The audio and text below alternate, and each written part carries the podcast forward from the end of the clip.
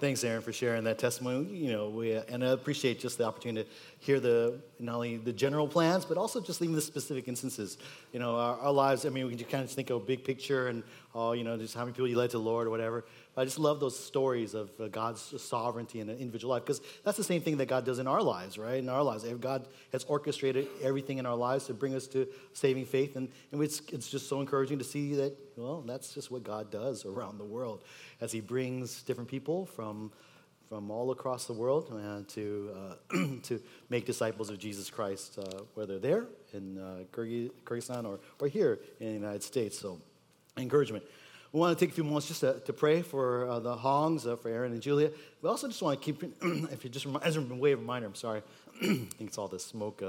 but as a way reminder to remember to pray for our STMs, okay, too, as well. We, we just, our, our Japan 1 teams should be home this week, and then we're sending out Argentina this tomorrow, the Argentina STM. So they're heading out uh, tomorrow morning, I believe. So pray for uh, John Mark, David, and Belinda. Uh, they'll be heading out, and then uh, Japan Team Two is going to be heading out sometime I think near the the end of this week or the early next week. Uh, so just keep them on prayer. You can uh, there's uh, information on their bulletin how to get updates and stuff like that. So let's go, Lord, in prayer, and, and before we go to the Word.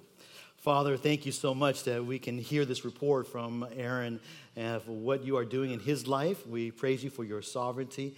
Thank you, Lord, how you've laid upon him uh, this burden to reach uh, the Kyrgyz people. Thank you, Lord, for not only uh, that you use him, but you've orchestrated that he would have a partner in his mission, and that uh, along with Julia, that they might serve you together. We're grateful, Lord, for their marriage and pray that you would bless their marriage together, bless their, uh, their family, and cause them to be more effective in the proclamation of the gospel of Jesus Christ as a husband and wife. We do pray for their future, praying that you would uh, cause, give, grant him success in this new platform that which, uh, from which he wants to uh, share the gospel through. And we, pray that you would um, open doors for the, the, word of God, the word of truth uh, for them. And then, Lord, we want to also not only just pray for the for the Hongs, but we do want to pray for our STMs. We continue to uplift to you our, our Japan One team, praying that you would cause them to finish well as they uh, wrap up this uh, this week.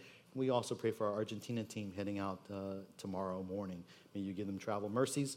Also, Lord, just continue to give all our teams uh, a servant's heart. Prepare them for the work that you're calling them to do.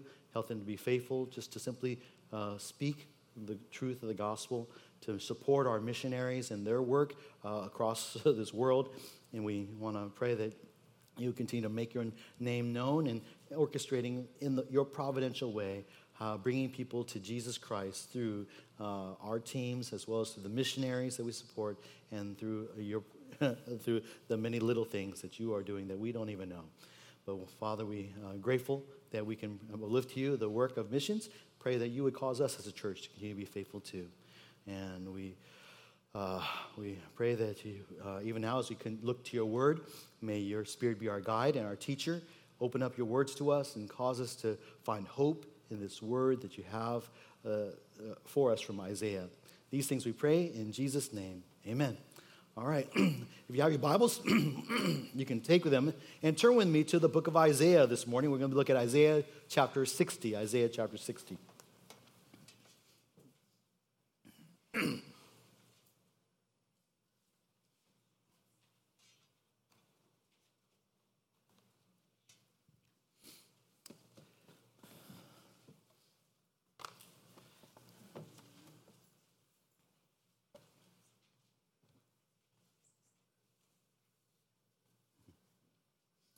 Isaiah chapter 60, verses 1 through 22. We're going to look at the whole chapter this morning.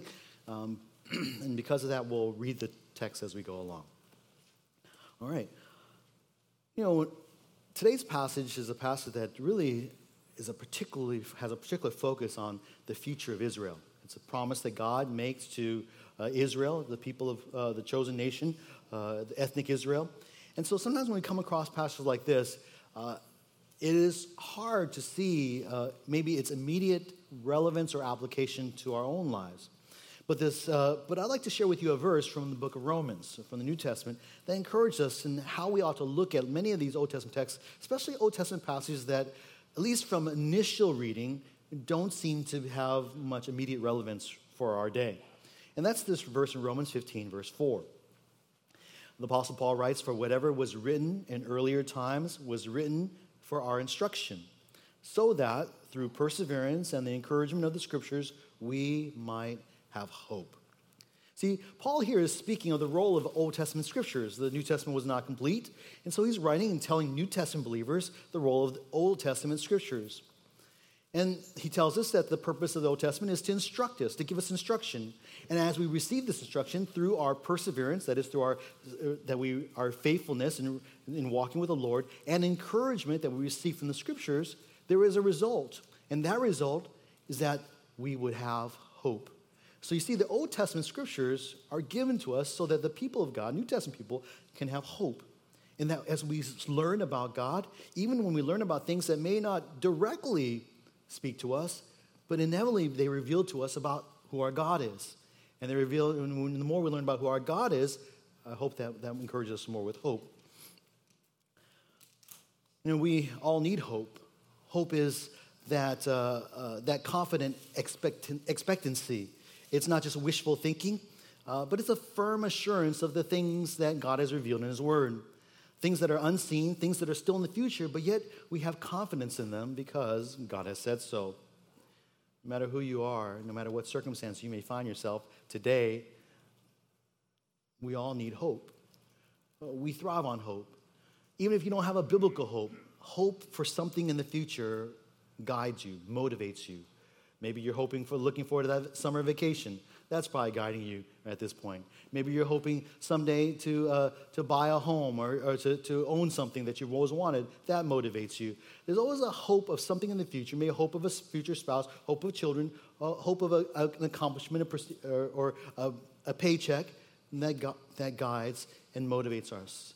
In fact, when you lose hope, when you have nothing that you look forward to in the future, that you have confidence in the future, it actually as we've seen in probably more recent days, it leads to some basically losing all hope and therefore wanting to end their lives. As Christians, we all need hope. And thankfully, we have biblical hope. If you're a Christian who may be wrestling with sin, you need hope. If you're having a relationship problems, you're, you're having a, a, a, with your spouse or maybe with your child, you need hope. Uh, if you are someone who maybe want something that you cannot have, and whether it be a, a job, for instance, or, or maybe a spouse or a child, you need hope. Perhaps you're facing life threatening or lifelong illness or disability, you may need hope. Uh, perhaps you're wrestling with uh, various emotions like loneliness or worry or anxiety, you need hope. You may be facing financial difficulties, you need hope. And we find hope as Christians in the things of the Word of God. But I would like to particularly say that in our chapter today is a chapter that gives and offers hope. Hope, first and foremost, to the nation Israel, but I hopefully will show that it's a hope for you and me as well. Today's passage was written to the nation Israel to give them hope in the face of a, an impending judgment. A judgment that God declared, so therefore it wasn't going to not happen, it was going to happen. They were going to be basically conquered they're going to get, become involved in a war with Babylon, the Babylonian Empire. King Nebuchadnezzar is uh, the name, and they will eventually be taken into captivity. They will be taken as slaves. They will be separated from their families. Some of them would lose their lives in this war. God tells, has prophesied that this would happen because of their sin, but here he offers them hope with a promise of their future. And this hope that they find, that they receive, is a hope that is centered upon one person. This, which we found, uh, which we saw earlier in Isaiah 59 20, when God says, A Redeemer will come to Zion, and to those who turn from transgression in Jacob, declares the Lord. See, the hope that God gives Israel in the face of impending judgment is this coming Redeemer. It's, we know him as the, mess, the Messiah or the Christ, Jesus Christ, who in Isaiah 53 uh, would not only come, but he would come to bear the transgressions of many so that we might have forgiveness of sins. The New Testament, of course, reveals that the Messiah came some 2,000 years ago. But our passage today in Isaiah chapter 60 describes what is known as his second coming, his second advent, sometimes we term it. And in this passage, Israel finds hope. Oftentimes, in the last, in Isaiah, these last nine chapters, we will find the reference to his future coming, the, the Messiah's future coming, as the glory of the Lord, the Lord's glory. It is because when, the, when Christ comes again, we will see the glory of the Lord, just as we saw his glory at his first coming, full of grace and truth. But then, but in the future, we will see his glory completely revealed. And that is why it's sometimes referred to as the Lord's glory. And so this morning, we're going to look at this passage. We're going to see uh, four, if you will, events that take place in Israel when the Lord's glory will, will appear. Four events that's going to take place in Israel, for Israel, if you will, when the Lord's glory will appear. And so keep in mind, this is written for Israel, but I hope at the end we'll show you just its, its application for the church of Jesus Christ today as well. All right, so let's take a look at these four things. We'll kind of go through them pretty quickly, and that they may be encouragement to you, to us. The first thing, the first event that's going to take place is that the Lord's glory will rise upon Israel. It will rise upon Israel. Look at verse 1 to 3 with me. And uh, Isaiah writes these words Arise, shine, for your light has come, and the glory of the Lord has risen upon you. For behold, darkness will cover the earth, and deep darkness the peoples. But the Lord will rise upon you, and his glory will appear upon you. Nations will come to your light, and kings to the brightness of your rising.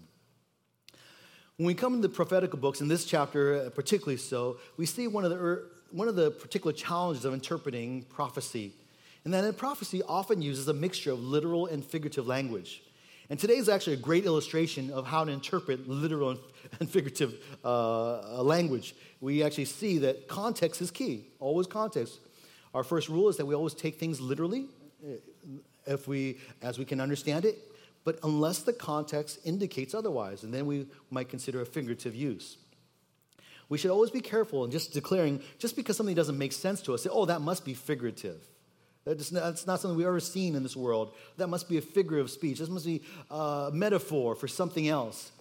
When we know our God who can do all things may just simply do that amazing, phenomenal thing of a miraculous nature that simply we've never seen, but God can do it, just like a, a virgin giving birth to a child. But here in these verse three verse first, these three first three verses, we see this use of a word that speaks of light shining. God is speaking to, uh, particularly to the city of Jerusalem, to you, that you later on, verse 14, is identified as Zion, the city of Jerusalem. But by extension, the nation of Israel as a whole.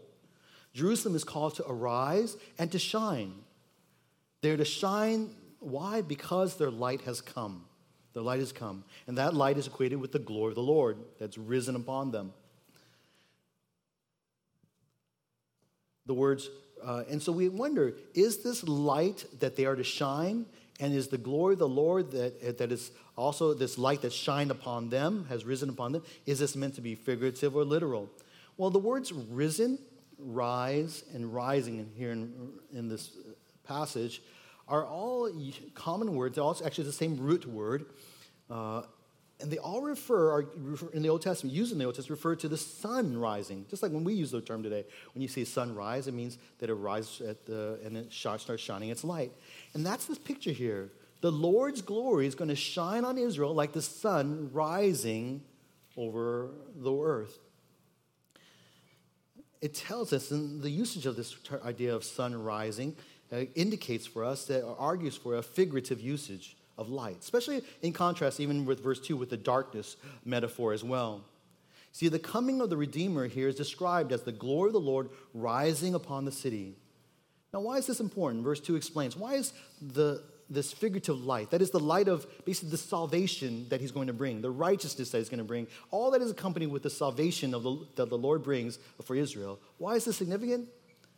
Because there's darkness in the land. Notice verse 2 the darkness, though, is not just that it covers Israel. Notice where the darkness covers it covers the earth, it covers the peoples. That's the nations. That the light that shines over, over, rises over Israel is a light that is not only relevant for Israel, but it's irrelevant for the whole world. Because the world is covered in spiritual darkness. And one day, when Christ comes again, he's going to shine like the sun over Jerusalem. He's going to, he will, he will bring, uh, he will bring the light of salvation to the world. And because of the light of God's glory will shine in Jerusalem, then Israel, in turn, is going to shine that light to the rest of the nation. That's why in verse 3, you'll notice the, this connection with the nations will come to your light, kings to the bright star. So the ruled and the rulers, they will all come because Israel is going to faithfully shine that light that Jesus shines on them. When the Redeemer comes, he will shine his light on Jerusalem, and, and she is going to shine like she's never shined before. This will take place at the Lord's second coming when he comes back, when he establishes the millennial kingdom. It's what we refer, even read today in our communion passage about Christ will come again when in his kingdom. The promise of the coming Redeemer, like the rising of the sun, is going to give hope to Israel, especially under this threat of enemy conquest and enslavement. They're going to know that they're, even though they're going to be taken away, they're going to be captives in Babylon. They're going to witness the destruction of Jerusalem. They're going to witness the destruction of the temple. Everything that they hold dear, they're going to, their families will be separated. They will all become slaves. They'll be, uh, and, and they'll be removed from the very land that they were promised by God. God here offers them hope, hope of a future. One day, the Lord will rise over you like the sun. That's where we get that whole idea, right? The rising of the sun. There's that, that, that, that hope that we think of when we think of the rising of the sun. That Israel's future is bound up in the promise of the glory of the Lord rising upon them. And that gives her hope. But his coming would lead them to, to further blessing, which we find in our second event, which we find in verse 4 to 9. That is, the Lord's glory will gather Israel, will gather Israel verses 4 through 9, in fact, almost 4 through uh, 17, is really elaboration a, of verse 3 of the nations coming to them. But let's read verse 4 to 9.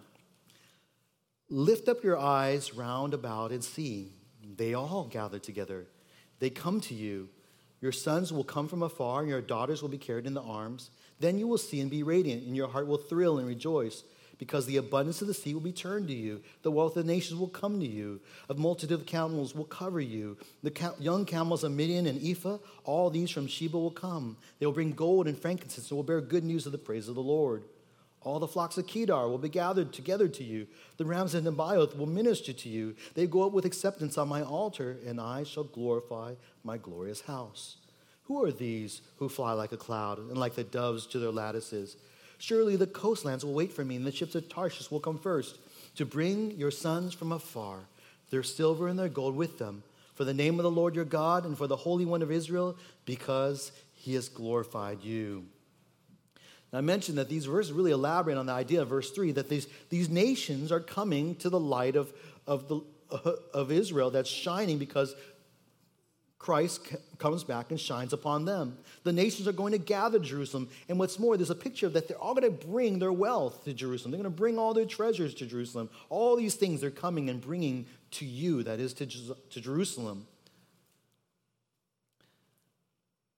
Isaiah had even written of this earlier back in Isaiah chapter 2, verse 2 to 3. And you can uh, just note that and read it, and where uh, the nations are going to stream to Israel. They're all going to say to one another, Come, let us go up to the mountain. That's the temple mount of the Lord. They're all going to go to the worship.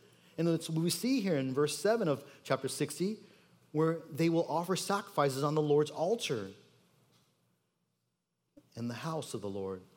By the way, it indicates to us that this, since this is the future Israel, that one day the temple, which is right now just, if you go to Jerusalem, you just find a part of a wall standing. Uh, and, but one day the temple is going to be rebuilt and, in Jerusalem. And not only Israel will worship the Lord, but the nations will go there to worship the Lord. And, and this is great joy. We're going to be able to approach God's throne. All the Gentiles can rejoice. But I'm not sure. If we think that Israel finds hope in the fact that the nations are going to go there, uh, I think we're we, we miss the main point. I believe the main point here is not that the nations, or the main, source of hope for Israel is not the fact that the nations go to them and that the nations are going to bring riches and treasures to them. But what Israel would have been most comforted in, the, in this passage, in this promise, is found at the very first and the last parts of verse, uh, the first four and verse, uh, verse uh, 9. That is, lift up your eyes round about you and see they all gather together. They come to you. So that's the nations. Who else will come? Your sons will come from afar, and your daughters will be carried in the arms. When the nations come, the greatest treasure that they're going to bring is that they're going to bring the sons and daughters of Israel back to the land. And that's confirmed for us. Look in verse 9. Surely the coastlands will wait for me. The ship's charts will come first. To what? To bring your sons from afar. You know, it's uh, in our news today, uh, the news followed in, you know, recent news, you've been hearing a lot about families being separated. And that pulls at the heartstrings of everybody who has a family. Everybody who's a family, everybody knows that how painful it would be to separate, be separated from your sons and your daughters, even for a little while. And, but, and so you can imagine when Israel experienced the wars that they experienced and the, the diaspora that was spread uh, through the suffering, the persecution. Uh, we can think of even World War II and, and how they were, uh, had, were cast afar that Israel as a nation are, are separate all across our world. But one day, God promises to Israel, and especially to Israel pre, prior to the Babylon captivity, says, I'm going to bring you all back. I'm going to bring you all back. I'm going to gather your sons and daughters back to you. You will be reunited in the land. This is the great hope, and this is the great encouragement. We've actually seen this already back in Isaiah 49 22, when the Lord promised to them. And the very thing, same thing I will lift up my hand to the nations and set up my standard to the peoples.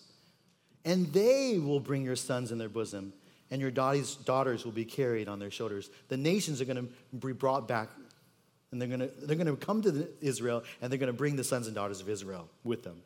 When the glory of the Lord appears, they will bring along them all that Israel counts dear, and that is their people. He will gather them back to the promised land that he promised to Abraham and his descendants. And this will, this will happen not just because he particularly chose Israel, not just because he promised them, not just because he likes them or uh, particularly they're, they're worthy, but as we look in the text, it tells us that he does so because for his name, for the name of the Lord your God, and for the Holy One of Israel, because he has glorified you. Israel exists. Why God fulfills his promises to Israel is so that he would be glorified. Now, this leads us to a third event uh, that may, uh, really a continuation of the second, but we can discern, i I'll call it a third, is that this, that the Lord's glory will, when he comes, will protect Israel. He will protect them from the nations that uh, seek to their destruction. And in these verses, verses 20, 10 to 18, we see a lot of different things that are said. We could probably uh, break it down much further. But I would just simply point out that if you can take a notice, look for all the words to describe security, safety, peace, well being, that they are going to be a land that is no longer under the threat of their neighbors, but they will be helped by their neighbors. They will be helped by the nations. You look at verse 10 to 14, we're going to see that what God's going to do when he comes is that he's going to subdue the nations. The nations which seek to destroy Israel are going to be subdued. Verse 10 Foreigners will build up your walls. And just, you just even think about that. Stop right there. Who's going to destroy the walls? foreigners when Babylon comes, when Assyria, when Assyria came. They assaulted the walls of Jerusalem. Foreigners are going to destroy it, but God says in the future, the foreigners will build up your walls, and their kings will minister to you. For in my wrath I struck you, and in my favor I had compassion on you. What God reveals here is that what, everything that happens to Israel is because of God, because they're his people. He struck them with judgment from Assyria, with judgment from Babylon, because of his wrath, because of their sin. But he also tells them that he's going to have compassion on them. He's going to see them, remember them, and he's going to show grace to them, his favor to them. So they're going to have their walls built up, that which provides security for them. Then, verse 11, your gates will be open continually, they will not be closed day or night. You know that? How many of you guys leave your gates or your doors open day and night, 24 7 in San Francisco? You might as well just put a sign that says, Robbers, come here and get your stuff. Right? Because that's dangerous. We won't even do that. But here, what's wonderful is that their gates are going to be open. The city's gates are going to be open. And the city, of course, is a city level. It's meant to protect them from intruders. And, but it's going to be open. It's always open for business, always open for worship. The men, nations are going to go to them. They will bring the wealth of the nations with their kings led in procession. Uh, for the nation and the kingdom which will not serve you will perish, and the nations will be utterly ruined. See, the, the repercussions, God is going to subdue the nations. Christ will come to subdue the nations. The glory of Lebanon will come to you, the juniper, the box tree, the cypress together, to beautify the place of my sanctuary.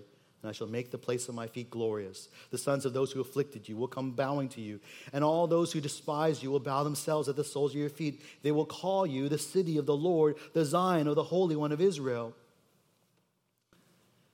One day, all the nations are going to go there and they're going to recognize Israel for what it is. It is the city of the Lord. Right now, why do people want to defeat Israel? Because there's disagreement about who that city belongs to. There's particularly disagreement about who does the Temple Mount belong to. Three different religions can have, make a claim to why they belong on the Temple Mount. And, you, and it's a pretty complicated uh, historical kind of a, a seeking of, of uh, peace uh, in that area. But for Israel, one day that will be solved. One day, Israel will discover, well, the nations will discover when Christ comes back and dwells on that land, dwells in that place, it will be clear. The nations will recognize this is not the city of uh, this country or that country. This is the city of the Lord. And who does this temple belong to? This place, this temple belongs to the Holy One of Israel, to God, Lord God. It will be made very clear in that day. Those who afflict and despise Israel will be brought low, they will be brought into captivity. And so we see the Lord subduing the nations. He's going to protect Israel from all those who would threaten them. Verses 15 to 18 kind of describe the results of God subduing the nations, what's going to result for Israel. We'll read it all uh, four verses. Whereas you have been forsaken and hated with no one passing through, I will make you an everlasting pride, a joy from generation to generation. You will also suck the milk of nations and suck the breast of kings. Then you will know that I, the Lord, am your Savior and your Redeemer, the mighty one of Jacob. Jacob. Instead of bronze, I will bring gold. Instead of iron, I will bring silver. Instead of wood, bronze. Instead of stones, iron. And I will make peace your administrators and righteousness your overseers. Violence will not be heard again in your land, nor of devastation or destruction with your borders. But you will call your wall salvation, your gates praise the result here that we see from God protecting her from her enemies and God helping to rebuild the walls and, and around Jerusalem is that she, is, Jerusalem, will become an everlasting source of pride and joy for the nation Israel. She will receive the wealth of the nations, but most importantly, she will know, she herself as a nation will know that the Lord God is her Savior, her Redeemer. She is the mighty one of Jacob, their forefather along with but along with all the precious metals that are the nations are going to bring god will bring the most precious thing to them and that is precious peace and precious righteousness into the city. There is no peace and righteousness in jerusalem this day. As a whole there are there's always a remnant of believers there but as a whole the ethnic israel jewish the jewish nation do not worship the lord as and they did not recognize his provision for their sins through the Messiah, Jesus Christ. As you know, uh, if you just follow the news, uh, Israel is far from experiencing this prophecy. She is still surrounded by enemies. She's still constantly under threat. But one day, she will know peace and righteousness. Violence and devastation destruction will be replaced with the peace and with the salvation of the Lord. All these things are going to change when the Lord rises over Israel. Well, we move quickly then to the fourth and final event, and that is the most significant of all. It's really a, almost a summary of everything. It's a summary and a, comp- a comprehensive event that's going to take place. And that is the Lord's glory will bless Israel. Verse 19 to 22. No longer will you have the sun for light by day, nor for brightness will the moon give you light, but you will have the Lord for an everlasting light, and your God for your glory. Your sun will no longer set, nor will your moon wane, for you will have the Lord for an everlasting light, and the days of your mourning will be over. Then all your people will be righteous. They will possess the land forever. The branch of my planting, the work of my hands, that I may be glorified. The smallest one will become a clan, and the least one a mighty nation. I, the Lord, will hasten it in its time. You see here, Isaiah returns to the theme of light. He speaks to, uh, particularly twice here in verse 19 and verse 20, he says, You will have the Lord for an everlasting light. And we already remembered from verse 1 to 3 that the Lord there will, be, will figuratively be a light of salvation from the darkness of sin. But is that what is meant here? There are some who, there are godly people who disagree about this, but I do not believe so. This isn't just a mere repetition of verses 1 to 3 of the point that's made there. Because the sun and the moon that are spoken here or spoke, given in contrast to the light of the Lord don't shine upon us any figurative things. Their, their light is a literal light. And when contrasted with that, then therefore I believe that the light of the Lord that comes, that when he comes upon us, is actually going to be an actual literal light. That when the Lord Jesus Christ returns, he's going to shine more brightly than any source of light that you and I have ever seen on the face of this earth.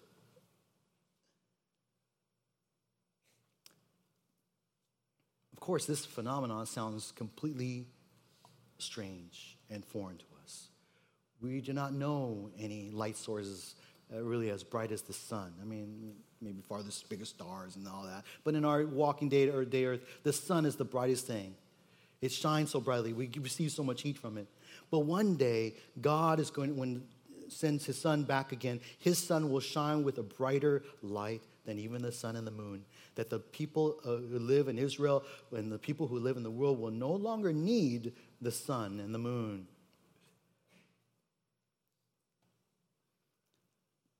However, I would, and though this may seem strange to us, it really is not foreign to the scriptures. In fact, uh, we see in 1 Timothy 6.16 that God dwells in unapproachable light. Uh, Psalm 104, verse 2, describes how he covers himself with light as with a cloak. And so, God, who is described as basically dwelling in unapproachable light, there's light so bright you can't approach it, then it would not be surprising that when the Lord, when his glory comes, the revelation of his, of his character is being that as his son comes again, he will come in such bright, bright and glorious light. This not only this furthermore fits the, the prophecy of the new Jerusalem in the eternal state in Revelation 21, 23, where the city of Jerusalem there will, uh, will no longer need the sun or the moon, for the glory of God has illumined it. Its lamp is the Lamb that is the Messiah. The presence of the glory of the Lord will be so significant that the physical phenomenon of light, his light, will accompany that spiritual blessing of his salvation light. So here it will be that the physical phenomena will basically match the spiritual reality that when he comes, he will bring salvation that will span the whole world and it will be accompanied with this bright and glorious light. The result is that, as uh, the text says, the days of your mourning will be over. No longer will Israel experience sorrow. And this is great hope, because when we need hope, we're usually it's because you experience sorrow of some sort. And for Israel, they needed hope like this. They needed to know that one day He's going to come, He's going to bring salvation, He's going to save them. We live in a world cursed by sin. All that we face, all that we causes our sorrow, is because of the general curse of sin upon the world, but also the consequences of our own personal sins or the sins, personal sins of others. But one day, the problem of sin will be resolved for the world, but particularly for Israel. That's what we see in verse 21. Then all your people will be righteous. That is, for all of Israel will be brought to repentance and faith when the Messiah comes. All Israel will be saved, as we read in Romans 11 last week. He will come to fulfill his new covenant promises, to forgive their iniquity, to remember their sins no more, according to Jeremiah 31 34. But it's not just the new covenant that the glory of the Lord will fulfill in these verses, particularly the latter two verses, we see this emphasis on the fulfillment of the Abrahamic covenant. And that's why I say the Lord will bless Israel.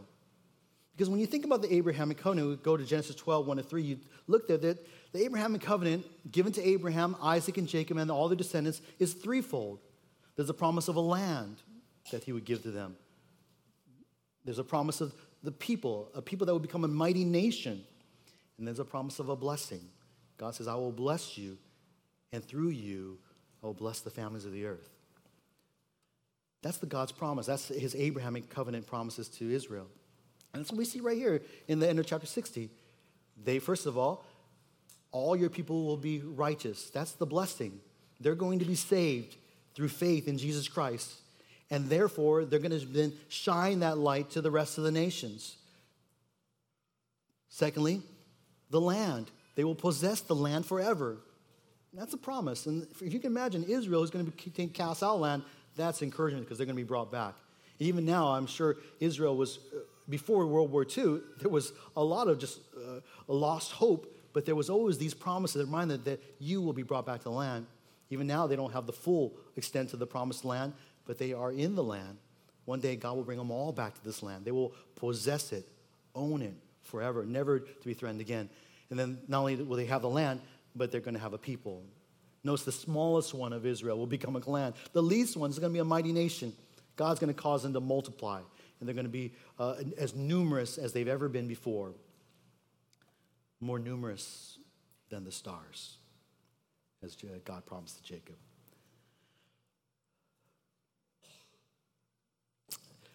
Certainly, this future covenant blessings comforted Israel as they faced their deportation from the land, but God comforted them, reminding them that one day He will fulfill His promises to them.